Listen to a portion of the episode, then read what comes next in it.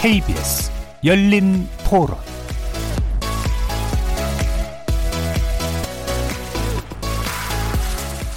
안녕하십니까. KBS 열린 토론 정준희입니다.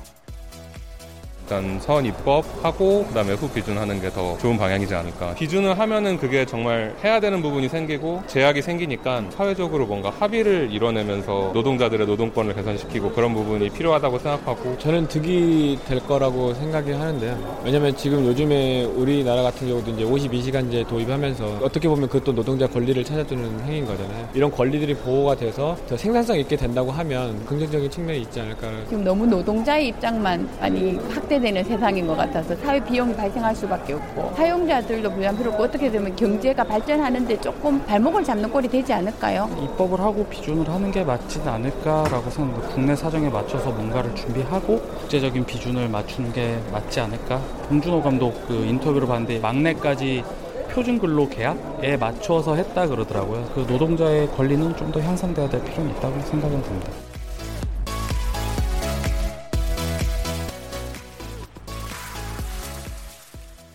거리에서 만나본 시민들의 의견 어떻게 들으셨습니까? 오늘의 주제는 ILO 핵심 협약 비준 득인가 실인가입니다. 정부가 국제노동기구인 ILO의 핵심 협약 비준 동의안을 오늘 9월에 정기국회에 제출하겠다고 밝혔습니다. 동시에 그 국내법과의 충돌 문제도 이제 개정을 통해서 해결해 보겠다고 밝혔는데요. 지난해 7월부터 사회적 대화기구인 경제사회노동위원회에서 논의했지만 노사 간 합의에 실패하자 나름의 판단으로 정면 돌파를 시도하고 있는 셈입니다. 하지만 여전히 노사 간 이견이 큰 데다가 노조 힘만 커진다는 이유로 일부 야당의 반발도 있어서 귀추가 주목됩니다. 1991년 국제노동기구 회원국이 됐지만 지금까지 비준을 미뤄온 결사의 자유와 강제노동 금지에 대한 핵심 협약들 과연 비준되면 어떤 게 달라지는 걸까요? 노동 선진국으로 가는 피스코스다라는 지지의 목소리도 있고요. 하지만 경제에 악영향을 준다는 반대 논리도 여전합니다. 이에 ILO 핵심 협약 비준이 가져올 사회적 영향은 무엇인지 한번 진단해 보고 갈등을 줄일 해법까지 한번 모색해 보겠습니다. KBS 열린 토론은 여러분과 함께 만듭니다. 문자로 참여하실 분은 9730으로 의견 남겨주십시오. 단문은 50원, 장문은 100원에 이용료가 붙습니다. KBS 모바일 콩, 트위터 계정 KBS 오픈을 통해서도 무료로 참여하실 수 있습니다. 청취자 여러분이 KBS 열린 토론의 주인공입니다. 날카로운 의견과 뜨거운 참여 부탁드리겠습니다. KBS 열린 토론 지금부터 출발하겠습니다. 살아 있습니다. 토론이 살아 있습니다. 살아있는 토론, KBS 열린 토론. 토론은 라디오가 진짜입니다. 진짜 토론. KBS 열린 토론.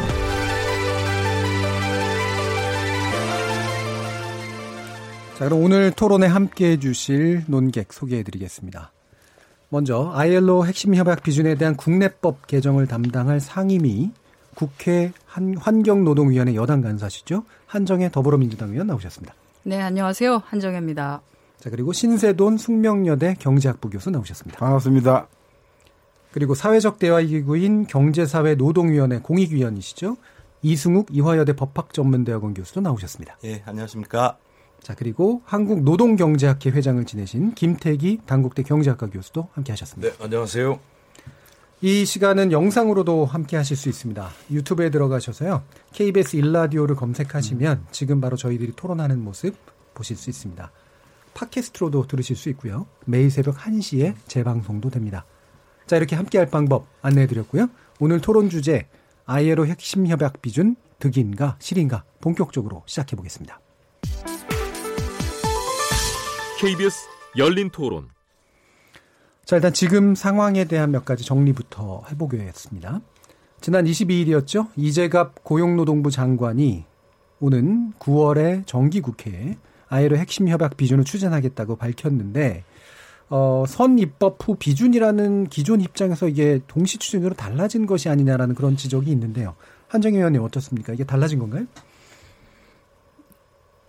크게 보면 크게 달라진 것은 아니라고 볼 수 있습니다. 그러니까 예. 입법적인 절차가 같이 진행되어야지만이 결국은 비준을 할 수 있기 때문에 아, 그리고 어, 비준의 권한은 대통령한테 있지만 현행법하고 충돌하는 경우에는 국회의 동의가 필수적이거든요. 예. 그 동의라는 절차가 비준안에 대한 동의와 또는 입법적으로 해당되는 법안들을 어, 개정해 주는 것 두 가지를 다 동시에 추진하겠다고 하는 거기 때문에 선입법 후 비준 어의 큰 틀에서는 변한 것은 없다. 다만 그것이 이제 같이 진행이 될 수 있도록 그간 한 거의 한 1년 동안의 사회적 대화를 추진을 했습니다만 예. 어, 합의에는 이르지 못했기 때문에 정부가 정부로서 역할을 해야 되지 않느냐. 국제사회에 약속을 한 것도 많기 때문에요. 그래서 어, 기왕이면은 그 올해 뭐라고 할까요? 국회 국회 20대 국회가 끝나기 전에 이것을 좀 정리를 해주셨으면 좋겠다라고 하는 뜻에서 정기 국회에 그것을 제출을 하겠다는 의지를 보여준 것이라고 봅니다. 음.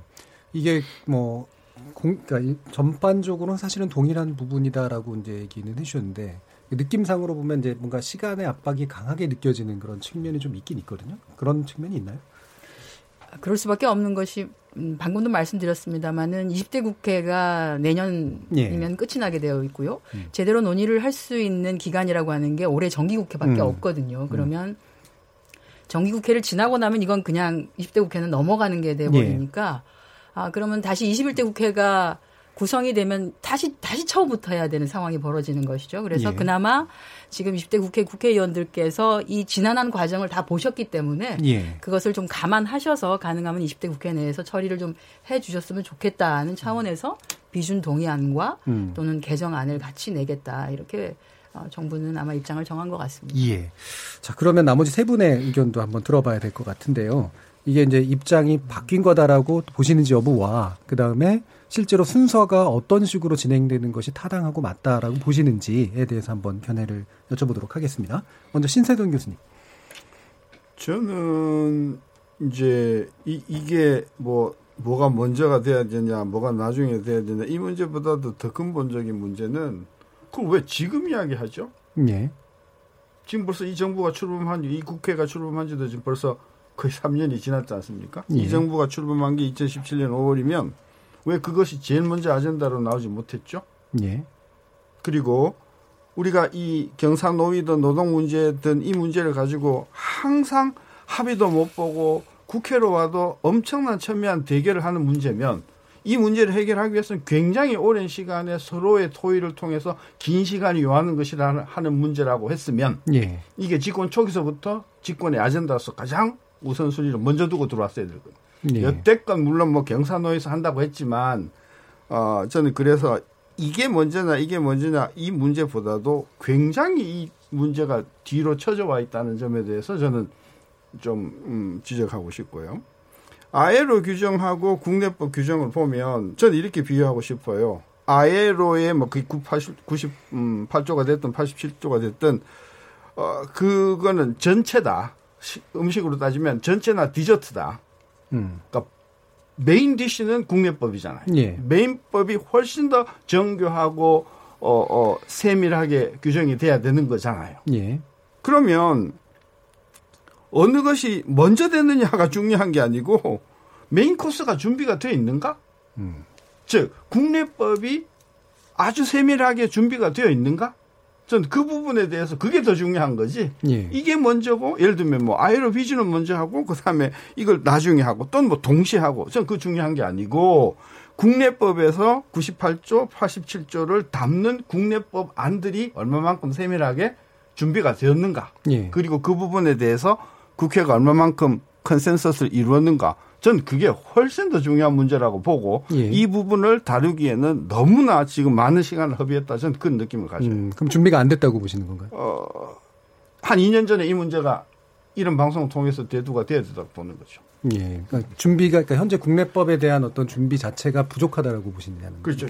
그 법 규정뿐만이 아니라 예. 그법 규정이 나오면은 야당이 됐든 여당이 됐든 노동이 됐든 사, 어, 사용자가 됐든 엄청나게 그 문제를 가지고 첨예하게 대립하지 않겠습니까? 예. 그 대립하면서 조정점을 찾아가야 되지 않겠습니까? 예. 그런 과정들이 저는 음, 조금 많이 늦어졌다. 음, 그러니까 왜냐하면 이제 준비 정도 하고 그다음에 그것을 사회적으로 합의하는 과정하고가 음. 같이 있는 건데, 음. 예, 그러니까 준비 정도가 잘 됐다고 해서 합의가 또 되는 것도 아니잖아요. 음, 음. 사실은. 그래서 그게 좀 구별이 될 필요가 있는 건지. 음. 예. 그러니까 그런 것이 준비가 되지 않고 비준한다고 하면 예. 그냥 전체만 먹고 전체만 먹고 우리가 그 본 본 DC에 대해서는 예. 어. 그 사실상 효력이 없는 비준이 되는 거 아니냐 이런 말이죠. 예, 알겠습니다. 그러면 어 지금 경사노위에서 어쨌든 논의하는 과정들이 이제 선행이 됐기 때문에 그리고 거기서 뭔가 갈등도 좀 먼저 해결이 되고 그다음에 법적 정비에 관련된 어떤 기초도 닦고 이러시려고 했었을 것 같은데요. 이순욱 교수님은 어떻게 보십니까? 어, 지금 경사노위는 이제 두, 어, 두 가지 임무를 가지고 있는 거죠. 첫 번째는 핵심 협약을 비준해야 될 필요성에 대해서 노사정이 공감을 하고 두 번째는 그걸 전제로 해가지고 국내법을 어떤 식으로 개정을 해야 될 것이냐 구체적인 방향을 제시를 하고 이 두 가지 임무를 가지고 어, 전체 회의만 어, 작년 7월부터 전체 회의만 만두 번에 걸쳐 가지고 전체 네. 회의를 했습니다. 그러니까 수적으로 결코 적은 숫자는 아니고 어 그리고 회의 때마다 굉장히 치열한 논쟁이 있었고요. 어 근데 말씀하셨지만은 합의는 어 이루지는 못했습니다. 근데 솔직히 말씀드리면은 부부 간에도 대화도 안 되고 자식한테도 대화도 안 되는데 노사 간에 대화를 해서 합의를 하라. 이거는 사실은 불가능한 요구를 하는 것이나 다름이 없죠. 어, 예. 그 참여하셨던 분이 조직을 부정하고 계시네요. 예. 아, 그래서 예. 예. 그래서 예. 저는 중요한 것이 예. 요 사회적 대화 기구에서의 목적은 사회적 합의가 목적이 아니고 예.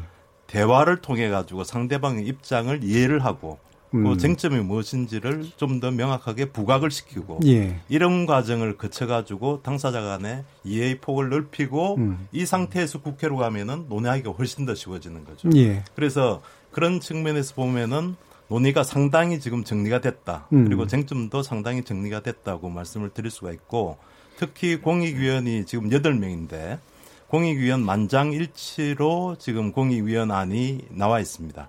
근데 이제 공익위원 8분 중에 4분은 경사노위에서 추천을 했고 2분은 경영계, 2분은 노동계에서 추천을 했는데 그 8분이 만장일치로 합의를 했습니다. 노사 추천 관계없이. 예. 그러니까 그 무슨 말씀이냐면은 최소한 공익위원들 간에는 어 노동법 개정에 대한 그리고 아이로 협약 비준에 대한 공감대와 내용에 대한 일치가 이루어졌다. 예. 어, 이렇게 말씀드릴 수가 있습니다. 예. 그리고 선비준이냐 후비준이냐 이거는 사실은 지금 단계에서는 신 교수님 말씀대로 저는 중요한 게 아니라고 봅니다. 어차피 음. 국회 동의를 받아야 되기 때문에 예. 핵심 키는 여전히 한 의원님 말씀하신 대로 국회가 가지고 있다. 예. 아, 이렇게 말씀드립니다. 그럼 신 교수님이 지적하신 시간을 허비한 게 아니냐라는 부분에 대해서는 어, 시간 허비는 사실은 계산을 저도 쭉 해봤는데, 예. 어, 그 경산노입법 이 개정이 되고, 지난해 어, 4월이었죠. 4월에 개정이 되고, 어, 그, 이 노사관계위원회가 7월 달에 출범을 하고, 그 다음에 경산노위가 정식으로 출범한 것은 11월 달이고, 예. 어, 이런 식으로, 어, 지금 노동법 개정을 하면서 우리나라가 민주화가 되고 난 이후에 노사정위원회든 그 경사노위든 아니면은 그 노계위든 노사정 간의 대화가 없이 노동법 개정이 이루어진 적은 민주화 이후에 한 번도 없었습니다. 예. 그러니까 요고 협의한 기간처럼 보이지만은 사실은 새로운 정부에서 노사정 협의의 틀을 갖다가 근본적으로 바꾸고 그것을 갖다가 설계하고 완성하는 시간이 좀 걸렸다. 아, 그게 좀 지연이 됐다. 그거는 신 교수님 말씀 100번 맞는 말씀인데 어, 그렇다고 해서 시간을 허비했다고 보기는 좀 어렵지 음. 않나 생각합니다. 알겠습니다. 김태규 교수님. 이게 대통령 공약이잖아요. 예. 그러니까 사실은 지금 대통령 공약으로 했을 때는 정부가 무슨 플랜이 있었어야 된다고 봐요. 음. 근데 플랜 없이 사실 시간 간 거 맞고요. 어, 그리고 사실 뭐 선비, 선입법 후비준이 있어가지고 너무나 당연한 거죠. 이 ILO 협약이라는 게 사실 일반 국민들이 ILO를 알까요? ILO 협약이 무슨 의미인가 알까요? 반면에 분명한 거는 우리나라 노사 문제가 매우 심각한 걸 알고 있습니다. 그럼 당연히 이건 국민들한테 의견도 묻고 어떤 형태로든 간에 여론을 모아야 되는 거예요. 그러니까 공감도 있어야 되는 거거든요. 음. 근데 그 사이에 사실은 뭐 여러 가지로 제가 볼 때는 딴 일 하느라고 대표적인 게 뭐 최저임금 인상하고 뭐 이런 거에 모든 게 지금 몰입돼 있다가 결국은 지금 이제 시간이 쫓기면서 이제 왔는데 어떤 일이 벌어졌냐면 사실은 이게요 경사노이든 또는 그 앞전에 있던 어 경제 사회 발전 그건 경사 노이죠 그죠? 지금이 아, 앞에는 뭐죠? 노사정 노사정 위원회. 아, 노사정위. 그러니까 노사정위가 제가 노사정위를 쭉 했어요. 그러니까 거기서나 뭐 경사노위에서는 사실 아무것도 안 했어요. 또 사실은 거기서 그렇게 지도도 안 나가. 그 이미 다 알고 있잖아. 그럼 정부가 사실은 워낙 간격이 크고 이 문제를 해결하기 위해서 여러 가지 조치가 필요해요. 그 나름대로 정부가 뭔가를 내가 플랜을 내놓고 그걸 가지고 노사한테 의견을 물어보면서 다듬는 이런 어떻게 보면 적극적인 어떤 사회적 합의 정책을 펴야지 판 깔아놓고 여러분들 의견 나눠보세요. 아니, 한두 번 해봤습니까? 제가 노계부터 쭉 했던 사람입니다. 그러니까 이 부분에 있어 가지고 굉장히 중대한 문제고 입장 차이가 워낙 큰 문제에 대해서는 사실은 우리가 정부가 들어가 있는 사회적 대화란 말이죠. 그럼 정부가 좀 적극을 다 썼어야 된다고 하는 게 제 생각이고요. 어, 지금 입장을 갑자기 바꾼 부분에 대해서는 저는 사실 참 묘하다 생각 들어요. 정부가 어쨌든 간에 선임법 후비준이라고 하는 거는 맞아요. 그게 민주주의죠. 그러니까 어쨌든 간에 국회가 여기에 대해 가지고 충분히 검토를 하고 우리의 법은 이런 이런데 여기에 대해서 비준하는 게 제가 볼 때 맞다고 보는데 이걸 갑자기 이제 동시 추진했던 부분들은 역시 제가 볼 때 노동계 요구라 생각합니다. 노동계가 어떤 이야기를 했냐면 이제 어차피 입법도 잘 안 되면 먼저 비준이라도 해달라고. 그래서 사실은 어떻게 보면 조금 이 동시 추진으로 간 것 같은데. 근데 그럼에도 불구하고 제가 볼 때는 정부는요. 이게 쉽지 않다는 거 아는 것 같아요. 그렇기 때문에 이게 뭐 동시 추진이라는 게 사실 말이 안 되는 이야기거든요. 무슨 뭐 비준과 입법을 동시에 추진합니까? 그러니까 이 부분은 어떻게 보면 정부의 꼼수다. 그러니까 사실은 어떻게 보면 정부가 당당하게 이 문제에 대해서 여러분, 국민 여러분, 이런 문제가 있고 이런 문제가 있는데 이거 우리 이렇게 가고자 합니다. 여러분 의견 어떻습니까? 근데 우리가요, 민주주의이기 때문에 51대 49로 해가지고 다수게 따라, 따라간다고 밀지 않으면요, 아이로 협약을 아까 모두에 말씀하신 대로 YS 때부터 해가 지금까지 그냥 그 말만 하고 넘어가는 그런 이슈입니다. 사실 요번에 굉장히 아쉬웠던 부분들은 요번에 대통령의 어떤 선거 공약이었다면 거기에 걸맞게 정부가 굉장히 치밀하게 계획을 세우고 나갔어야 되는 거 아니냐.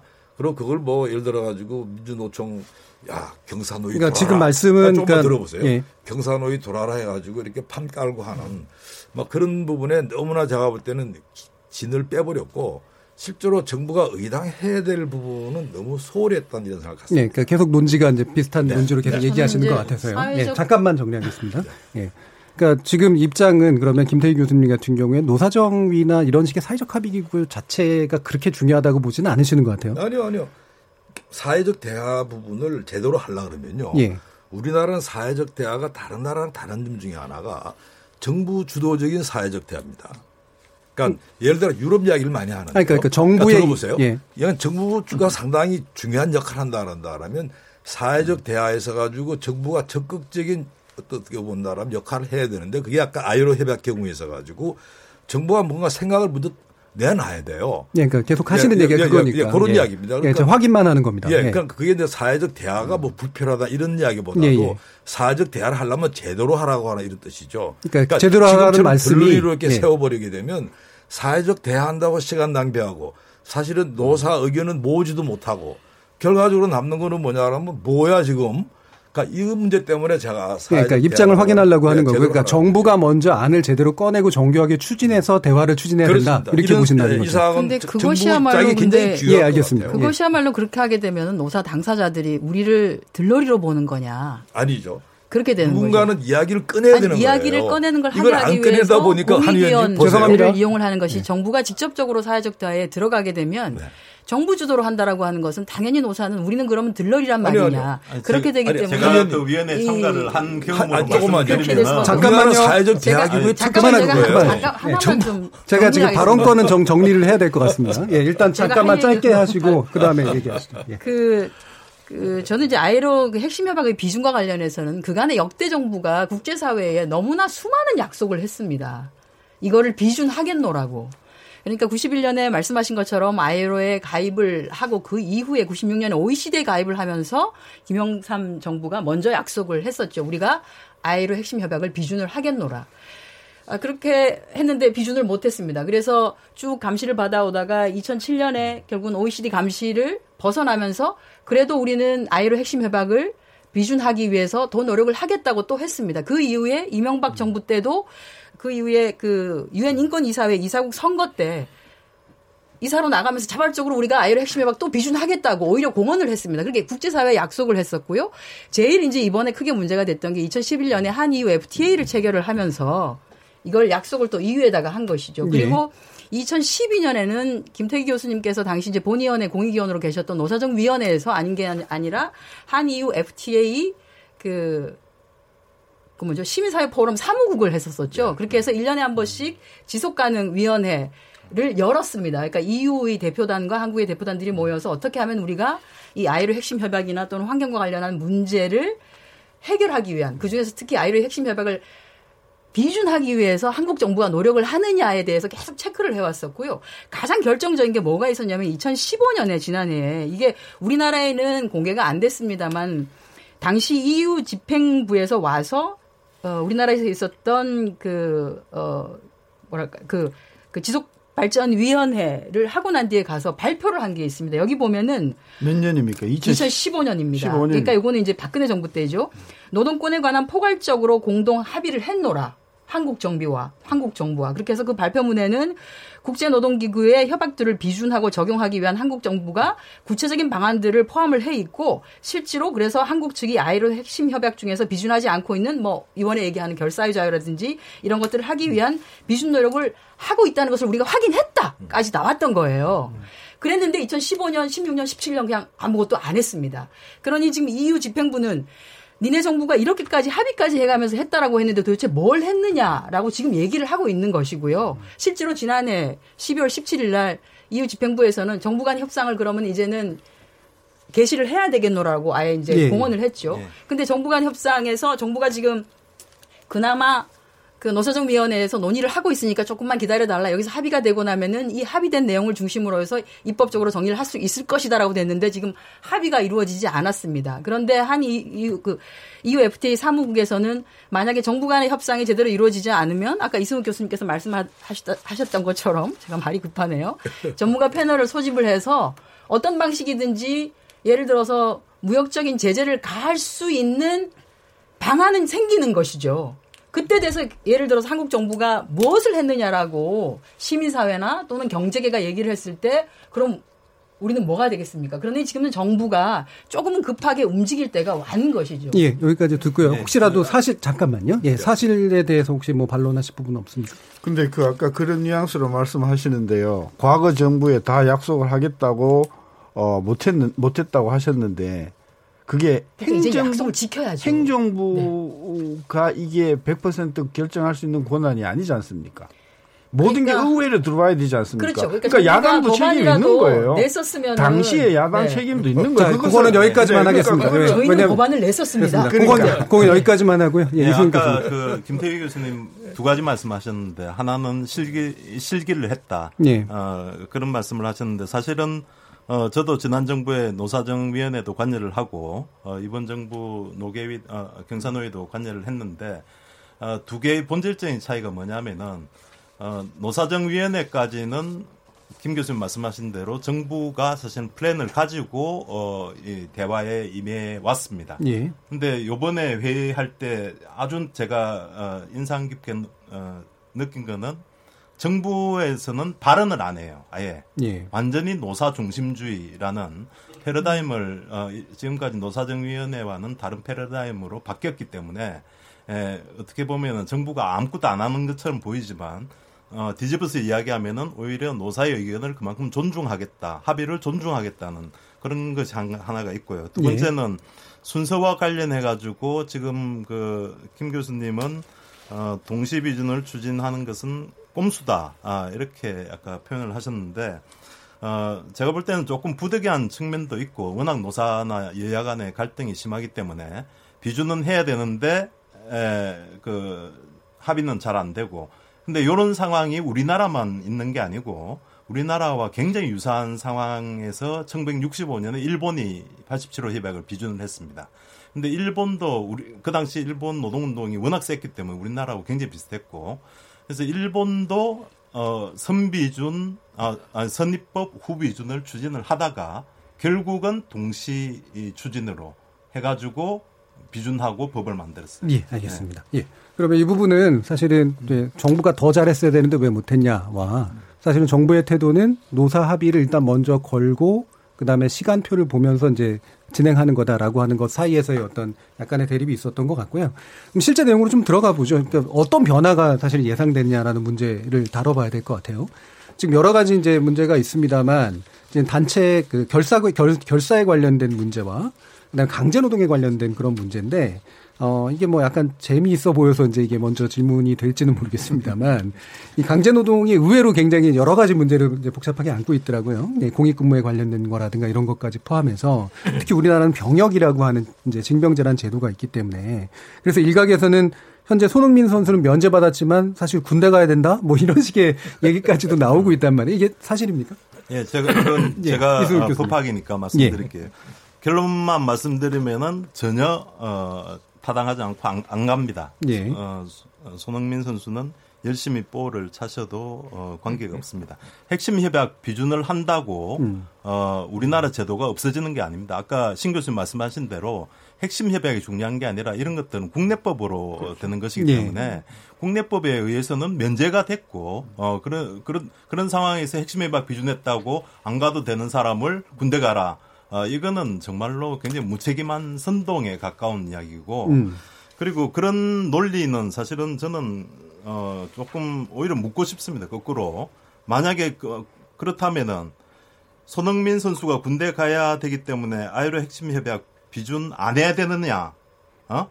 설마 그, 런 논리는 아닐까? 그러니까요. 예. 예. 그런 이, 그 말이 안 되는 예. 이야기도 가능한 거죠. 그러니까 제, 제 말씀은 뭐냐면은 여기에다가 이 문제에 손흥민 선수 군대 가는지 여부를 끼워 넣는 거는 이거는 손흥민 선수한테 대한 모독일 뿐만 아니고 우리나라 국민에 대한 사실은 저는 굉장히 모욕적으로 받아들입니다. 예, 그러니까 이게 아마 이런 얘기들이 이제 좀 그 자극적인 방식으로 좀 나오게 되는 게 현재 이제 어 비상시 강제 근로를 제외한 모든 노동을 강제 노동으로 본다라고 하면서 지금 공익근무요원이나 산업기능요원 또는 전문연구요원 이렇게 이제 어, 징역, 그러니까 병역 대신에 이제 다른 종류의 직장이나 노동을 선택해야 되는 그런 상황들은 어, 국내법에서 어떤 조정을 거치어야 이게 그럼 강제 노동으로 이해되지 않을 수 있을 것인가라는 문제가 지금 나서는 거잖아요. 이 부분은 어떻게 해결해야 되나요? 그 전혀 문제가 되지도 않는 문제고요. 예. 나는 그 문제를 가지고 이 우리 5천만 국민들이 듣고 있는 중요한 시간을 낭비한다는 것 자체가 좀 안타깝고요. 예. 문제 핵심은요. 저는 공무원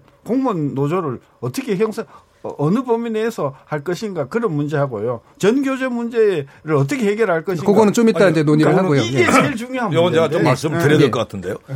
지금 우리 이 교수님이나 신 교수님 말씀이 저도 맞다 생각하는데요. 예. 사실은 지금 그렇게 간단치가 않습니다. 음. 이게 지금 아이로 협약의 이제 강제노동에 대한 해석이 말이죠. 우리가 생각하는 강제노동과 지금 유럽 기준의 아이로 협약 이상은 좀 달라요. 예.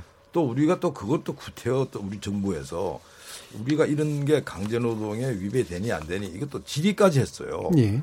근데 이거 아이로에서 무슨 뭐 진짜 총에서 한 건 아니지만 그게 예를 들어 가지고 해석을 하는 그런 기구에서 그거는요 강제노동 금지 위배가 될 수 있습니다. 그게 지금 아이로 입장입니다. 그렇죠. 공기업이나 사기업에 배치할 경우도 네. 있다고. 특히 예. 우리 경우는 지금 이국 방의 의무랑 예. 대체 복무 이런 부분들이 복잡하게 돼 있거든요. 예. 그래서 사실은 그분들한테 그냥 딱 해주고 국방의 의무라고 다 하면 되는데 우리가 거기에 들어가지고 이제 군에 면제를 해준다든지 그다음에 들어가지고 뭐 공익 요원이라든지 이런 부분들 경우는 어 이거 노동하는 거잖아.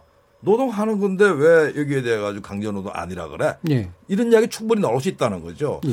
그래서 제가 봤을 때는 지금 이 부분은 어떻게 보면 지금 아이로와 또는 EU와 한국의 노동 현실을 설득하지 않으면 갠슬에 정말 이런 문제 가지고 우리 주권만 말이죠. 어떻게 본다면 참 국민 주권이 뭐랄까 좀이 그 자존심이랄까요? 주권가로서 자존심이 흔들릴 정도로 우리가 비아냥거릴 수가 있다. 그래서 이 부분은요. 정부가 이 문제에 대해서 입장 분명히 가져가야 됩니다. 그리고 여기에 대해 가지고 관련 법들 이 법법 부분들을 잘 정비를 해 가지고 이야기가 더 이상 뭐 그걸 우리 군복무 관련되는 여러 가지 있던 문제들을 다시는 강제노동 이야기 안 나오게 아니 우리나라가 무슨 강제노동 할 정도로 우리가 후진국입니까? 그러니까 이 부분은 조금 정비하면 좋겠어요. 예, 법으로 보완할 문제가 아니라 설득할 문제라고. 법도 보완해야 보완해야. 예. 법 보완 되고요. 어떤 게 필요한가요? 예, 예. 김태규 교수님 저도 뭐 전적으로 동감을 네. 합니다. 이거 사실은 어, 강제노동 특히 병력 문제는 예. 20대 청년들한테는 아주 정말 굉장히 중요한 문제이기 예. 때문에 예. 어, 이 제도를 어, 지금처럼 끌고 가느냐 아니냐는 어, 현역으로 복무하느냐 사회복무요원으로 근무하느냐 이런 굉장히 중요한 어, 이해관계가 걸려 있어가지고 이거는 해결을 하고 넘어가야 되고 어, 김태규 교수님 말씀하신 대로 우리나라는 일단 남북 관계라는 굉장히 특수성이 있고 예. 이런 상황에서 예비 병력 자원을 어, 가지고 있어야 되고 뭐 여러 가지를 고려했을 때 이 사실은 외국에서 문제되는 군대 갔는데 강제 노동을 시켰다 이런 나라들이 여러 나라가 있습니다. 예. 여러 나라가 있는데 그런 나라들은 대부분 뭐냐면은 군대 가가지고 고속도로 만들고 국방하러 갔는데 음. 그러니까 그 저기 군복을 입고 고속도로 만들고 경제 개발하고 뭐 옛날에 우리 60년대 때 그러니까 병력 자원으로 배치됐는데 그렇, 사실은 강제 노역을 하는. 예. 그런데 예. 지금 우리나라 제도는 군대 가, 가는 대신에 선택을 했다. 선택을 해 가지고 사회복무요원으로 일하면서 그 실제로 통계를 보면은 한 40% 정도가 제일 많은 부분이 사회복지시설에서 일을 합니다. 예.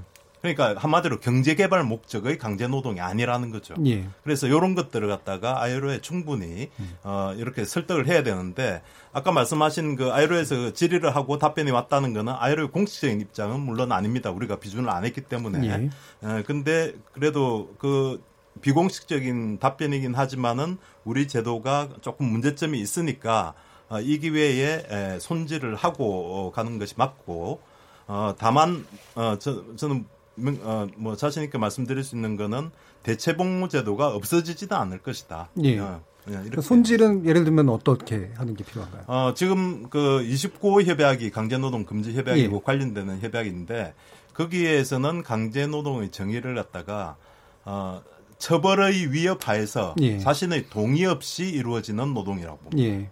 그러니까 자신의 동의가 동의권이 보장이 되면은 강제노동이 안 될 가능성이 많은 거죠. 예. 근데 지금은 자기 의사와 관계없이 사회복무요원으로 배치가 되거든요. 그렇죠. 예. 예.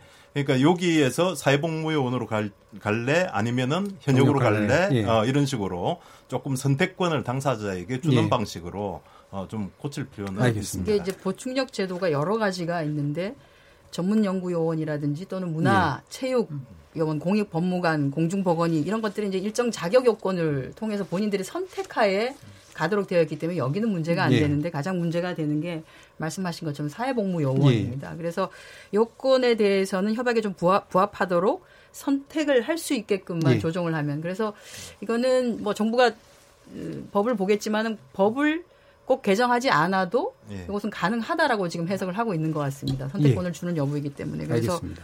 정부의 판단을 좀 보면 될것 예, 같습니다. 상대적으로 그런 말씀처럼 이렇게 그렇게까지 복잡한 문제는 아닐 수가 있게 예. 되는데요. 네. 그렇게 되면 그럼 이제 아까 이제 신세돈 교수님께서 말씀을 더 중요한 문제는 어, 노조의 단결권에 관련된 협약인데 핵심 협약인데 이게 이제 기존의 법의 노조라고 분류됐던 것들이 이제 노조로 인정이 되거나 또는 5급 이상의 공무원 등이나든가 이런 데들에 의한 노조 가입이 가능해지는 형태. 이게 더 이제 문제라고 보시면 그게 예. 그게 저는 이번 뭐 아이로가 됐든 뭐가 됐든 예. 우리 한국의 문제가 되는 노동법 그 개정 또는 개혁의 가장 중요한 예. 부분이단 말이에요. 그러니까 이 부분을 이 부분 때문에 계속해서 이게 지금 비준이 안 되어 왔던 실질적인 갈등의 핵심이죠. 그렇죠. 네. 그러니까 정부가 뭐 예, 예전에 박근혜 정부든 이명박 하고 싶어도 이것들이 갈등이 많았기 때문에 안 되어 있는 문제라는 걸 만천하가 다 알면 이 정부가 상당히 그 어, 어 강한 추진력을 가졌을 때 이 문제를 서둘러 문제를 해결하고 예. 구체적인 공무원 중에서 어떤 공무원은 음. 들어가고 안 들어가고 뭐 기준을 세워서 사회적 합의를 끌어가는 그런 행위를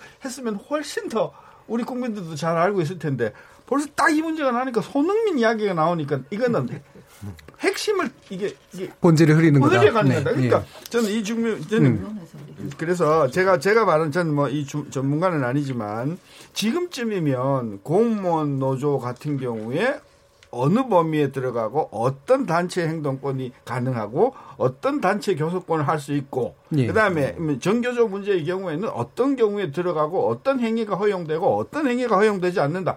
이 정도의 상세한 내용들은 정부가 지금 다 나와줬었어야 된다는 거죠. 예. 그런 면에서 지금 우리가 이걸 비준한다 하더라도 그런 구체적인 내용이 어, 사회적인 합의를 어, 거쳐서 어, 법제화되기까지는 상당히 오래 저는 시간이 걸릴 거라고 보기 때문에 저는 예컨대 예, 예측컨대 이 정부 하에서도 저는 국내 입법 못할 것 같아요. 예. 일단은 이제 문제가 되는 게 그러니까 지난번에 전교조가 법의 노조가 된 게 해고자나 실직자가 포함되어 있었기 때문에 이제 법의 노조가 됐잖아요. 근데 이번에 이제 만약에 핵심 협약이 비준 단계로 가면 해고자나 실직자도 당연히 노조 안으로 들어갈 수 있기 때문에 그게 단결권이라고 보는 거기 때문에 이 부분에 있어서 만약에 국내법이 이 부분을 조정을 하면 어, 가능한 건가요? 아 가능하고 예. 당연히 그렇게 되어야 합니다. 그 예. 저기 핵심 예배학 사실은 내용은 아, 굉장히 간단해요. 음. 결사의 자유를 가져야 되고 예.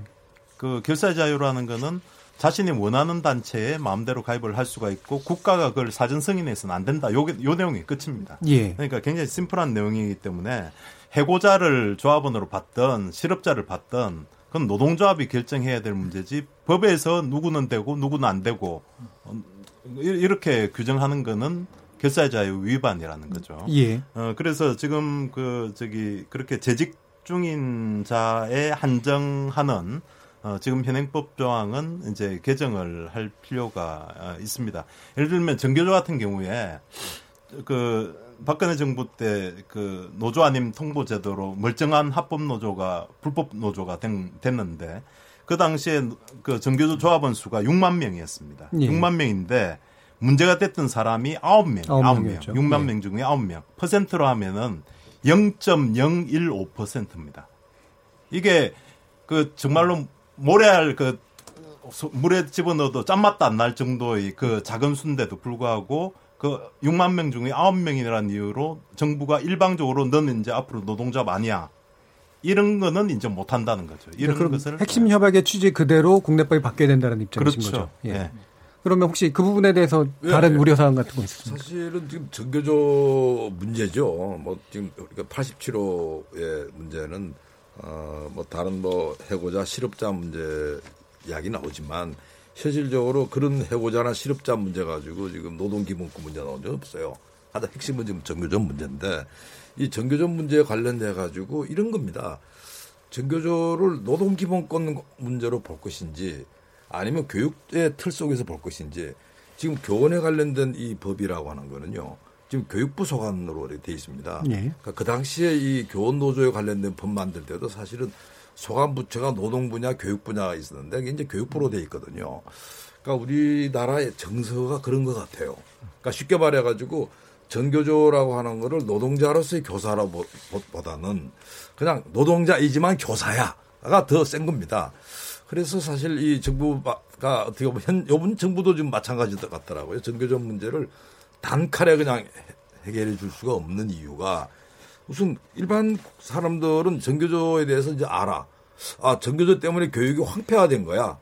그리고 전교조 된 다음에 우리 애들이 뭐 교육의 질이 많이 떨어지고 뭐 이런 부분들이 지금 있는 거죠. 그리고 교원은 노동자가 아니다 이렇게 보시는 건가요? 아니죠. 그게 아니죠. 네. 이런, 이런 말 들어가지고 이제 국민의 어떤 정서라고 네. 하는 거 있죠. 정서하고 뭐, 정서라는 뭐, 예, 그럴 수도 있지만. 아까 제가 말씀드린 게 만약 국민 정서가 교사가 노동자에 따른다라면 당연히 그거는 소관부처가 노동부죠. 근데 그게 교육부에서 이 법을 만들었어요. 법을 만들었다는 이야기는 뭐냐 그런다라면 이걸 교육 문제 일환으로 봤다는 거예요. 우리가 그렇게 돼 있습니다. 그래서 이 이야기는 뭐냐 그러면 우리가 이 전교조 문제에 대해서 바라보는 시각이 무슨 뭐 노동 전문가들 입장에서는 당연히 이건 노동 기본권 문제인데 예. 일반 국민들 입장에서는 그건 노동 문제가 아니고요. 교육 문제로 봅니다. 교사 문 만약에 그렇다면은 이제 네. 국민들의 의견을 받아서 교원은 노동자가 아니다라고 분류해야 되잖아요. 안 되는 거예요. 예. 왜?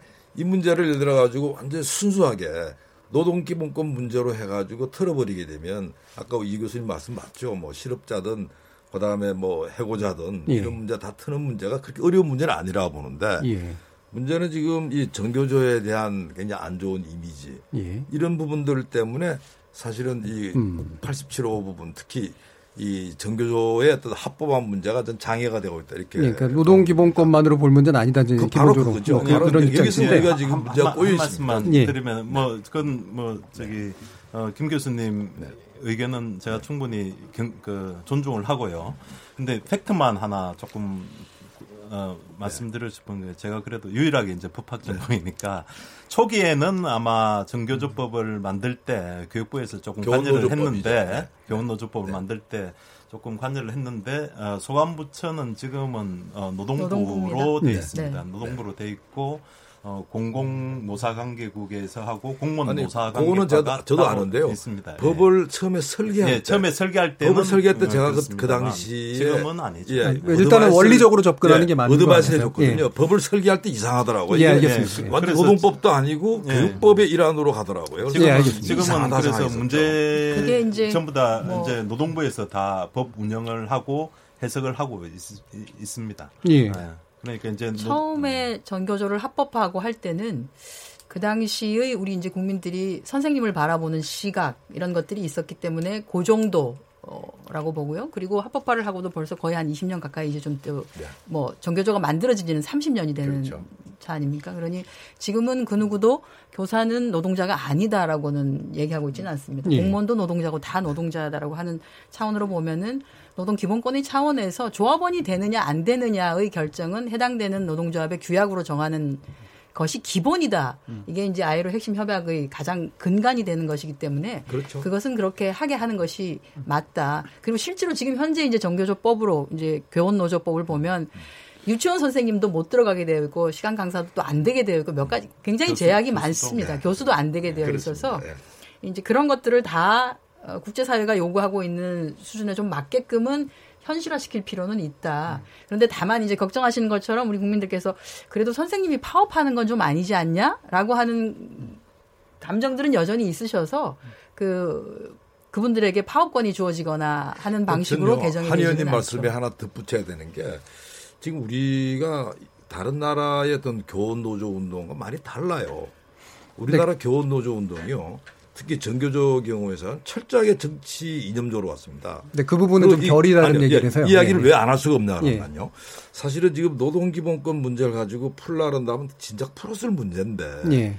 여기서 계속 지금 막혀 있는 부분들이 뭐냐 그러면 그래 정교조가 지난번에 법의 노조가 되고 그 이유가 뭐지? 해직교사가 왜 해직됐는데 그게 노동기본권 문제야? 그게 정치활동 아니야? 뭐 이런 부분들이 깔려 있는 거예요. 그다음 두 번째는 정교조 선생님을 학부모들이 싫어해. 왜? 아, 그런 거는 바로 이제 아니 안돼 아, 죄송한데 죄송한데 아, 죄송한데요. 예. 예. 그런 그 부분은 개인적인 판단이시기 때문에 아니, 그거는 뭐 여론조사에 바탕을 두신 건 아니, 아니잖아요. 그러니까 그런 얘기를 함부로 예, 하시면 안 될 거예요. 그런 유의 정서가 있다는 거죠. 예, 예. 그런 그 정서는 충분히 예, 전달된 거 같고요. 정서가 있기 때문에 네. 사실은 이제 그걸 우리가 이제 입법화 하는데 예. 어떻게 본다라면 뭐 국회의원들은 누구나 사실은 이제 이 유권자들의 어떤 정서를 보는 거죠. 예. 사실 그런 문제가 좀 막혀 있다 이런 지적을 하는 예. 겁니다. 그럼 공무원이나 이런 식의 관련된 네. 법들은 기본은 어쨌든 뭐 노동권의 관점에서 보되 어느 정도의 약간의 그러니까 비준 협약과는 좀 다른 결에서 국내법에 약간의 보완들이 있는 부분들은 있습니까? 아, 예, 당연히 있죠. 그 지금 협약을 비준 지금 현행 어, 공무원 노조법 같은 경우는 예. 어 5급 이렇게 5급 이상 6급 이하 이런 식으로 직급을 기준으로 해가지고 노동조합 가입 자격을 나누고 있거든요. 예. 근데 사실은 뭐 지금 보도에도 몇 번 나왔습니다만은 5급이면 사무관인데 사무관이 굉장히 경무에 시달리고 과로사하는 경우도 있고. 예. 그러니까 그 세종시에 가면 그렇게 높은 어 공무원이 아니죠.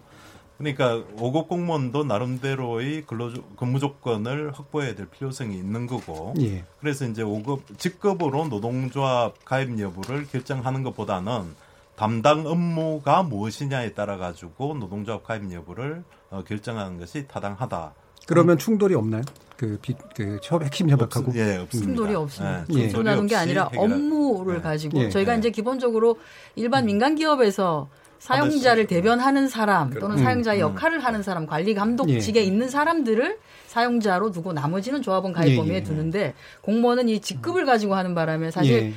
중앙부처를 가면 5급 사무관이 실제로는 이제. 실지 그렇죠. 업무를 네. 하시는 분들이거든요. 예. 근데 이제 그렇지 않은 것이라서 이것들을 조금 현실화 음. 한 부분이 그럼 좀더 예. 그러니까 노동자성이 있는 쪽의 업무와 그렇지 않은 업무로 나누어서 이제 얘기를 그렇게 한다. 예, 그렇게 되고 그, 그 다음에 이제 공무원 같은 경우는 이제 파업권은 우리나라에서는 인정이 안 되고요. 예. 어, 그 어떤 공무원이든 간에 파업권은 인정이 안 되고 어, 그래서 전체적으로는 어, 지금하고 그렇게 크게 바뀌지는 않습니다. 아, 크게 예. 바뀌지는 않고 네. 다만 어, 직급 기준으로 어, 조합 가입 여부를 판단하던 것을 담, 맡은 직무에 따라 가지고 예. 업무의 업무가 무엇이냐에 따라 가지고 가입 여부를 어, 달리하는 이런 식으로만 바뀐다. 이 정도로 음, 이해하십니다. 그럼 현재 있는 법령에서 이제 국가기관시설이나 생명 관련 분야라든가 예. 이런 것들을 다루는 데선 파업을 제한한다라고 하는 거는 현재 핵심 협약을 비준하는 것과는 충돌하지 않는다. 충돌 안 하고 지금도 금지가 돼 있고 예. 그 ILO에서도 그런 데 대해서는 파업을 할 수가 없다고 지금 뭐 명시하고 있고요. 예. 예 우리나라 법도 뭐 발전이나 수도나 전기나 아, 이런 데 대해서는 당연히 파업을 못 합니다. 예. 예. 그러니까 그럼 이제 중요한 게 예. 아까 이제 김 교수님 지적했던 그런 문제들, 뭐 예. 정치성 그런 것을 떠나서 어 우리가 인정해야 할 것은 뭐냐 하면 전교조를 포함한 대한민국 모든 노조에 대한 기본적인 국민의 어떤 불신이 있단 말이에요. 예. 있어 왔잖아요. 예. 그리고 엊그제도 있었, 있었, 있었지 않습니까? 그래서 우리가 이러시면 저희까지 그러니까 국민 일반이라고 말하긴 그렇고 일부의 불신이 있는 건 맞다는 거죠. 예. 어, 저는 그 국민 전부의 이슈라고 그, 왜냐하면 제가 이거는 되게 중요한 문제라서요. 왜냐 주, 웬만한 주관적인 어, 판단을 하지 않으려고 음, 얘기하는 음, 겁니다. 음, 예, 예. 그러면 예. 아니, 그러니까 우리 국민들이나 또는 일부 야당들이 노조에 대해서 굉장히 그 아까 내 들어오면서 그 표현을 하려고 했는데 노조 문제만 하면 지금 몸몸이 뻣뻣해지는 이런 긴장감을 느끼게 되는 이유가 뭐냐 하면 굉장히 선을 많이 넘었단 말이에요, 여태껏. 예. 정치적인 뭐 그런 것을서부터. 그래서 제가 강조하고 싶은 것은 이 노조 문제가 노사 간의 원칙에 의해서 해결이 되려고 하면 상호 불신이 일단 허물어져야 된단 말이에요. 예. 그 상호 불신은 노조 쪽에도 있고 사, 용자 쪽에도 있단 말이에요. 예. 근데 노조는 전혀 문제가 없다고 생각하고 문제를 끌고 들어가면 음. 해결이 안 된다. 저는 예. 그래서 노조도 아 우리가 거울처럼 내가 무엇을 잘못했는가 왜 우리가 국민의 지지를 못 받는가 특히 전교조 같은 경우에는 왜 많은 학부형들이 이 우리 종교조의 아름다운 조직에 대해서 동의를 못하는가에 대한 예, 예. 성찰이 예. 있어요. 그것을 제가 말씀을 드리는 것이고 예. 아까 이것은 조합으로 어, 결성을 하면 아무 조합 문제하고요 단체 행동권하고가 같이 가야 돼요. 예. 무슨 말이냐면 공무원을 노조로 뭐 그게 3급이 됐든 5급이 됐든 노조를 결성하게 하는 것도 좋단 말이에요. 그러나 3급, 5급의 경우에는 이런 이런 이런 것은 할 수 없다고 이렇게 리스트를 정해 주면 그 부분에 있어서 우리 국민 모두들은 아, 정교주가 노조가 되더라도 이런 이런 이런 것은 할 수 없다고 하면 국민들의 불안이 저는 그래서 노조 결성의 자유 문제를 단체 행동권과 단체 교섭권하고 분리해서 접근하면 이건 성공하지 못한다. 저는 그것을 같이 엮어서 가야 된다. 네, 그걸 강조하고 싶은 거예요. 예, 알겠습니다. 예, 노동 선진국으로 가는 코스냐 아니면은 지나치게 노조 위주의 사고냐라고 하는 관점에서의 어떤 대립 같은 건 여전히 좀 남아 있는 거고요. 어, 그 핵심 협약 비준이 그냥 단순한 문제가 아니라 변화를 또 수반할 것이기 때문에 조심스럽게 접근해야 될 부분은 있는 것 같습니다. 그래서 이어지는 후반부 토론에서는 어, 이른바 경영계 쪽에서 요구하는 방어권이라든가 방금 또 이제 뭐 신 교수님께서 언급해 주신 그런 식의 부분들 같은 것들에 대해서 어떻게 보완하거나 대응해야 될 것인가라고 하는 부분을 놓고 토론해 보도록 하겠습니다. 여러분께서는 KBS 열린 토론과 함께하고 계십니다.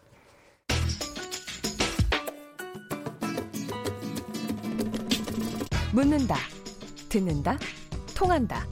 KBS 열린 토론. 듣고 계신 청취자 여러분, 감사드립니다. 들으면서 답답한 부분은 없으신가요? 궁금한 점은요? 그렇다면 함께 토론에 참여하시죠. 유료 문자 9730을 이용하시면 됩니다. 단문은 50원, 장문은 100원의 정보 이용료가 있습니다. 스마트폰 어플리케이션 KBS 모바일 콩을 통해서도 무료로 참여하실 수 있습니다. KBS 열린 토론은 언제나 열려 있습니다. 듣고 계신 KBS 열린 토론은 매일 밤 1시에 재방송됩니다. 자, 토론이 진행되는 동안 청취자분들께서 의견을 좀 보내주셨는데요. 한번 들어보겠습니다. 정희진 문자캐스터. 네, 안녕하십니까. 문자캐스터 정희진입니다. 아이로 핵심 협약, 득인가 실인가에 대해 청취자 여러분이 보내주신 문자 소개해드리겠습니다. 휴대전화 뒷자리 5336님. 국민들도 아이로 핵심 협약 압니다. 한마디로 노동자의 최소한의 기본이라고 이해하면 되지 않나요? 7835님. 필라델피아 선언은 아시나요? 노동은 상품이 아니고 결사의 자유는 지속적인 진보의 필수적인 요소이다. 일부의 빈곤은 전체의 번영을 막는 장애 요소이다. 국민도 아이에로 압니다. 국민 무시하지 마세요. 3028님. 아이에로 핵심 협약 비준 좋은데요. 문제는 단결권만 너무 강조하면 기업은 어쩌죠? 안 그래도 노사 갈등 심한 나라, 경영계 목소리도 잘 듣고 진행돼야 합니다. 5795님. 노동 선진국으로 불리는 이유에서 무역 마찰을 제기한다잖아요. 수출을 생각한다면 협약, 비준해야 합니다.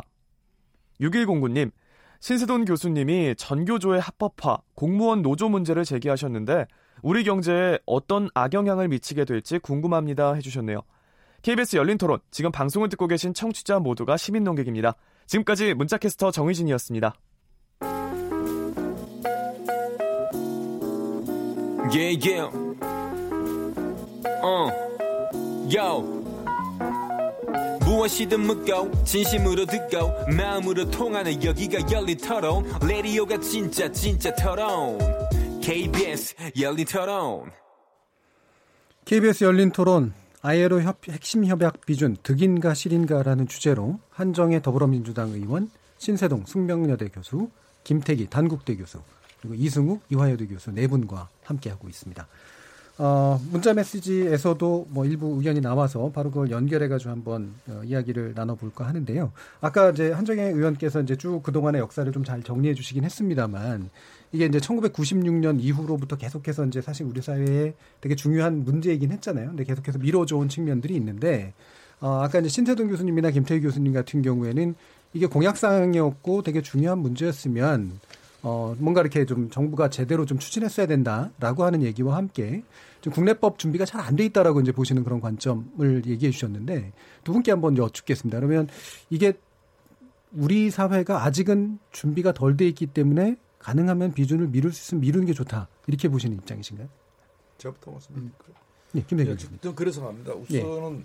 우리나라 노동조합 노사관계 네. 이 부분이 아이로 협약 기준이랑 아이로 기준이라고 하죠. 아이로 기준과 같이 갈 수 있도록 준비 작업을 좀 더 해야 된다. 예. 그러니까 아까 우리 공공 부분 이야기 했잖아요. 공무원. 예. 그다음에 이제 우리 전교조 이야기를 했잖아요. 이런 겁니다. 예를 들어 가지고 이제 우리 공무원의 임금 같은 경우 보면 민간 부분 놓고 소득 분포를 전부 놓고 봤을 때 최상위 계층에 올라가 있습니다. 그다음에 노동조합 가입률이요. 공무원 경우는 실제로 민간에 똑같은 그 비해서 여섯 배가 높아요. 그러니까 어떻게 본다라면 지금 국민 전체로 봐가지고 공공 부분 경우에 있어가지고 특히 공 어, 공무원 경우에 있어가지고 급여나 그다음에 근로적 이런 부분들이 사실은 굉장히 어떻게 보면 이 기울어져 있단 말이죠. 예. 그러니까 그런 문제가 만일 바로 잡히지 않고 그냥 현 상태에서 그대로 단결권을 확대한다 하고 또 단체 교섭권의 또 범위를 확대해 준다 그랬을 때 제가 볼 때는 아마 소득 불평등은 더 커지지 않을까. 음. 그게 걱정이 되고요. 그 다음에 아까 이제 우리 전교조 문제 해가지고 받으신 전교조 문제만 아닌데요. 우리가 이제 교원들의 어떤 급여나 이 부분도 이제 국제 비교를 많이 합니다. 아까 공무원도 마찬가지지만. 예. 해보면 그게 우리가 굉장히 급여 수준이 지금 상당히 높이 나와 있습니다. 근데 문제는요. 학, 학생들의 학업 성적 성취도에 대한 국제 평가를 보면 계속 떨어지고 있어.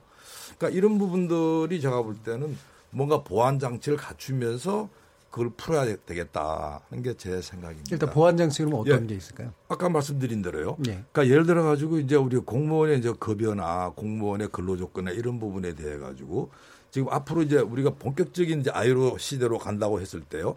그게 걸맞게 어떻게 보면 좀 이 법을 좀 더 정치하게 만들고 그다음 그게 예를 들어 가지고 공무원은 결국 국민 세금 가지고 가는 거 아니겠습니까? 예. 그러니까 거기에 대해 가지고 어떤 나름대로 어떤 입법적인 가이드라인을 만든다든지 그다음에 예를 들어 가지고 어떤 교사들 경우에 있어 가지고 학업 문제 학생들의 학업이 떨어지지 않도록 그다음 교사들에 대한 어떤 뭐 관리나 평가나 이런 부분들이 같이 강화가 돼야지 예. 그게 제가 볼 때는 아예로 기준을 하면서 사실은 뭐 교사도 좋고 공무원도 좋고 국민도 좋은 다 같이 좋은 거죠. 그걸 안, 한, 안 하는 경우에 있어 가지고는 자칫하게 되면 국민만 손해 보는 이런 아예로 협약이 될 수 있다. 그래서 제가 볼 때는 보완이 반드시 필요하다 봅니다. 예. 자, 그러면 조금 보완 일단 뭐 신 선생 교수님 예, 뭐 말씀 먼저 네. 말씀하실까요? 예.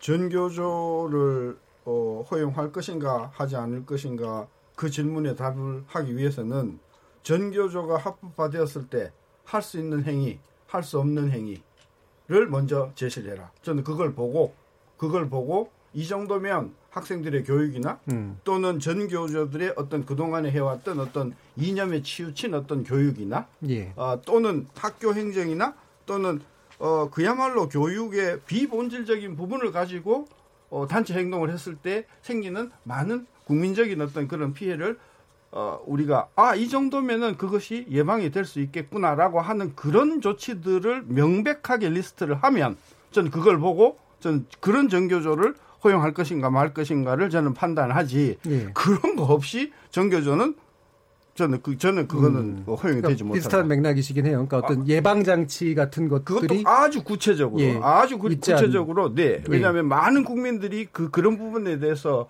우려를 하고 있기 때문에 비단 정교조뿐만이 아니라 공무원이나 또 아까 5급 공무원을 허용을 했을 경우에 그것 그분들이 할 수 있는 행위, 할 수 없는 행위에 대한 저는 명백한 리스트가 저는 있어야 된다고 보고요. 예. 그다음에 왜 이 문제가 저는 저 언급이 안 되는가 모르겠는데 우리 지금 노조 가입률이 20%가 안 되지 않습니까? 예.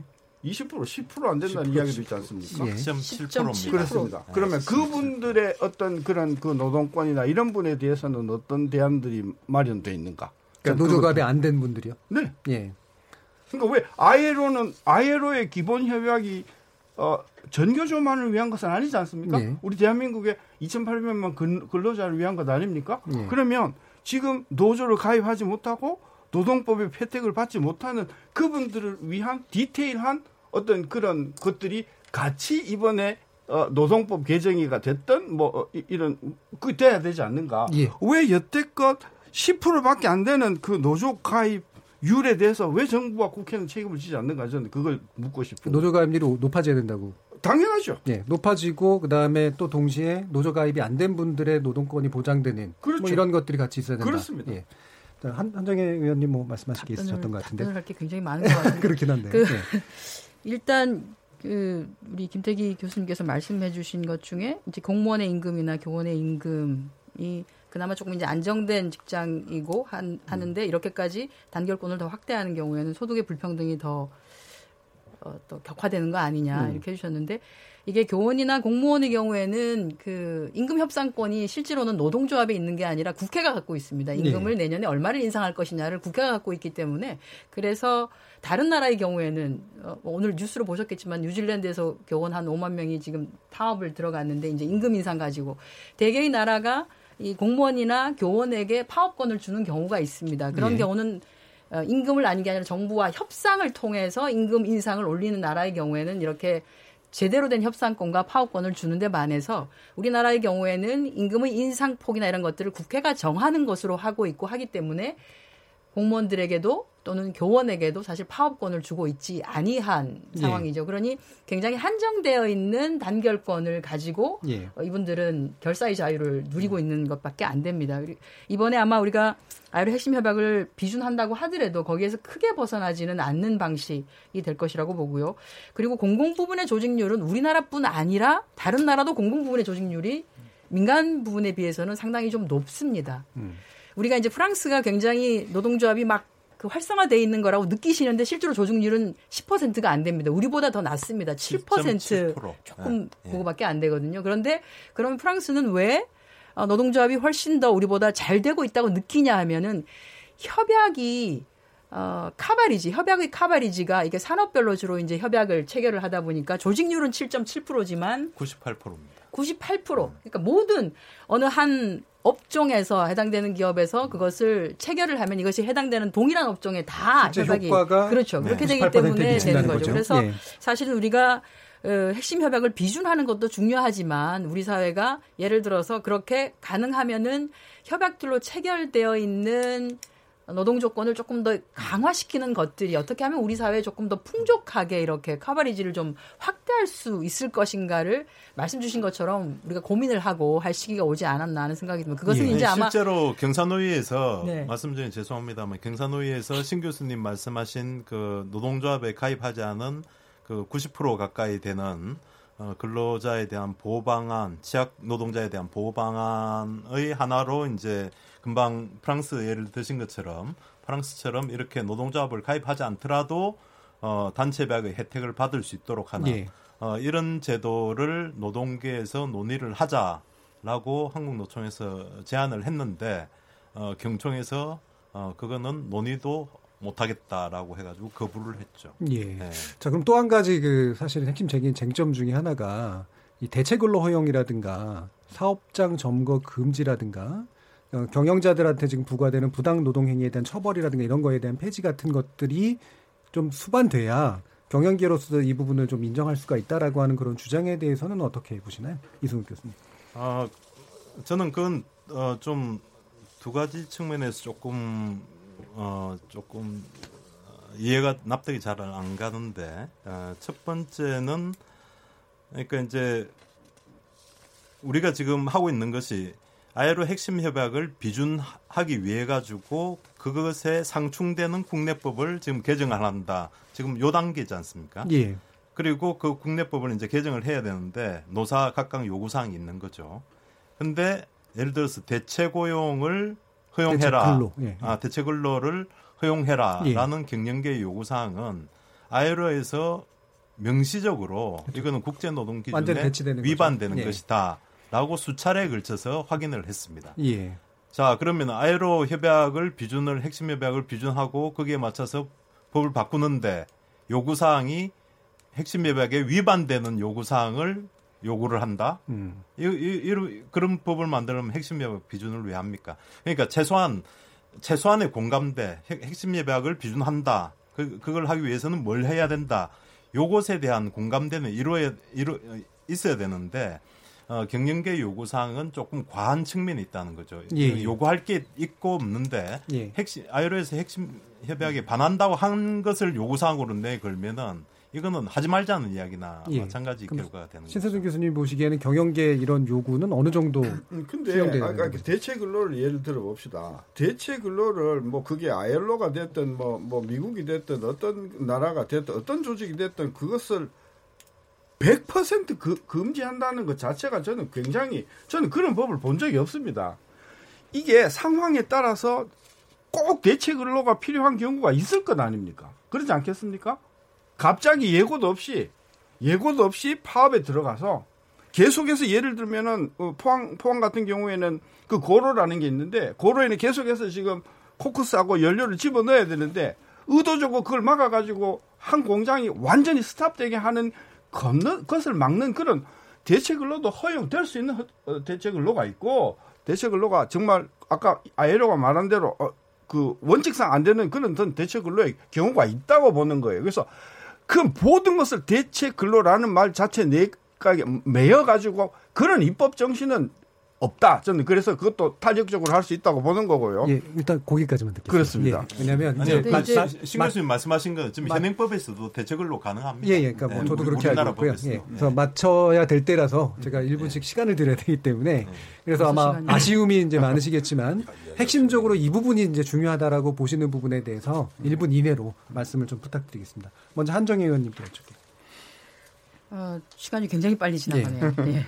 예. 어, 뭐 드리고 싶은 말씀은 많은데 어, 저는 어, 우리가 아이로 핵심 협약을 비준하자라고 하는 게 거의 한 20년 동안 국제사회를 향해서 어, 역대 정부가 각자의 목소리로 약속을 했었던 것입니다. 그리고 이제는 더 이상 이것을 미루기에는 또, 또 뒤로 미루기에는 이제는 더 이상 핑계거리를 댈 것이 없는 상황이고요. 어, 거기에다 더불어서 경제사회노동위원회에서 어, 완벽하게 합의가 되지는 않았습니다만은 그래도 노사가 추천했던 공익위원들까지 포함한 공익위원 권고안으로 합의안이 아, 그래도 도출이 된 상황이고 하기 때문에 가능하면은 6월 국회가 좀 빨리 열려서 이 내용들을 제대로 논의는 좀 시작을 하는 것이 좋지 않겠나 하는 생각이 듭니다. 왜냐하면 예. 경산노위에서도 지난 8개월도 부족하다. 라고 하고 있는데 어, 음. 국회가 좀 열려서 논의를 어, 충분하게라도 논의를 하고 교수님들께서도 말씀하시고 또는 시민사회든 노동계든 경영계든 그간의 경산노위에서 얘기하지 못했던 것들까지도 저희가 다 받아서 한 번쯤은 다 짚어봐야 되는 상황이기 때문에 그런 예. 것들을 논의하기 위해서는 어, 6월 국회에서는 꼭 논의를 할 수 있도록 알겠습니다. 우리 야당 의원님들께도 부탁을 좀 드립니다. 김태규 교수님. 예. 예. 어, 사실 아예로 협약 문제는 더 이상 안 나오면 좋겠어요. 음. 빨리 우리가 협약이 체결되면 좋겠고요. 또그 그 기준이 예. 국제적인 기준이라고 볼 수 있죠. 예. 가면 좋겠는데 제가 볼 때 가장 큰 난, 난점은 뭐냐 그런다면 지금 우리나라 노동운동 내지 노동조합 문화 바뀌어야 됩니다. 음. 그러니까 노동계야말로 지금은 내부 개혁에 들어가야 돼요. 그러니까 사실은 어떻게 보면 아예로 협약이라고 하는 거는 노동운동 내지 노동조합이 어떤 수준 높은 거를 전제를 예. 하고 있는데요. 예. 지금 우리 경우에서 가지고는 굉장히 막 꼬여 있던 뭐 과거 예를 들어 권위주의 체제부터 꼬여 있고 그다음에 여러 가지 뭐 이유가 있죠. 그러나 그런 부분들이 아마 제가 볼 때는 아유로 있는 사람들이나 특히 유럽의 노동운동 제가 만나면 항상 그래요. 되게 이상하다고 니네들. 예. 그러니까 사실은 굉장히 유럽의 노동운동하는 사람이 이상하다고 할 정도면 이상한 거예요. 예. 그러니까 그런 부분은 바꿔야 됩니다. 당장에 말이죠. 예. 제발 정말 폭력하지 마라 그러세요. 음. 진짜 하면 안 됩니다. 그러니까 그건 노동운동에서 가장 나쁜 거거든요. 예, 알겠습니다. 이런 부분부터 좀 노동운동 스스로 자성하면 좋겠다. 예. 그래서 제가 이 아이로 협약 제발 더 안 나오면 좋겠습니다. 예, 알겠습니다. 신세정 교수님. 그 여태껏 30년 동안 저도 지켜보면서 어, 대한민국의 노 어, 어, 근로자층과 사용자층의 정말 뿌리 깊은 그 부, 신뢰 이거가 해결되지 않으면 안 될 것이라는 차원에서 어, 두 쪽 모두 서로 거울을 들여다보듯이 반성하는 음. 자세가 좀 매우 필요하고요. 예. 어, 한 가지 지적하고 싶은 것은 뭐가 생각이 나냐면 1900, 어, 1995년도 김영삼 정부가 선진국으로 가는 길은 OECD 자본자유화 규역을 가입하는 것이다 하고 서둘러 가, 는 바람에 IMF 맞는데 결정적인 역할을 했거든요. 예. 저는 이 문제는 국내법을 정말 초밀, 어, 어, 초밀조밀하게 어, 해서 음. 많은 국민들에게 이 정도면 정교수가 예. 허용이 된다 하더라도 믿음직해 이런 어떤 컨센서를 가지고 저는 국내 입법이 만들어지는 그런 예. 그런 일이 있었으면 좋겠습니다. 예, 알겠습니다. 이성윤 교수님. 어, 그 지금 한이후 FTA 지금 우리나라가 어, 핵심 협약을 비준을 못 해가지고 위반 상태에 있고 어, 이유가 아까 한, 해 의원님 말씀하셨듯이 공식적으로 분쟁 해결 절차를 개시를 해가지고 음. 이미 절차가 거의 막판까지 왔습니다.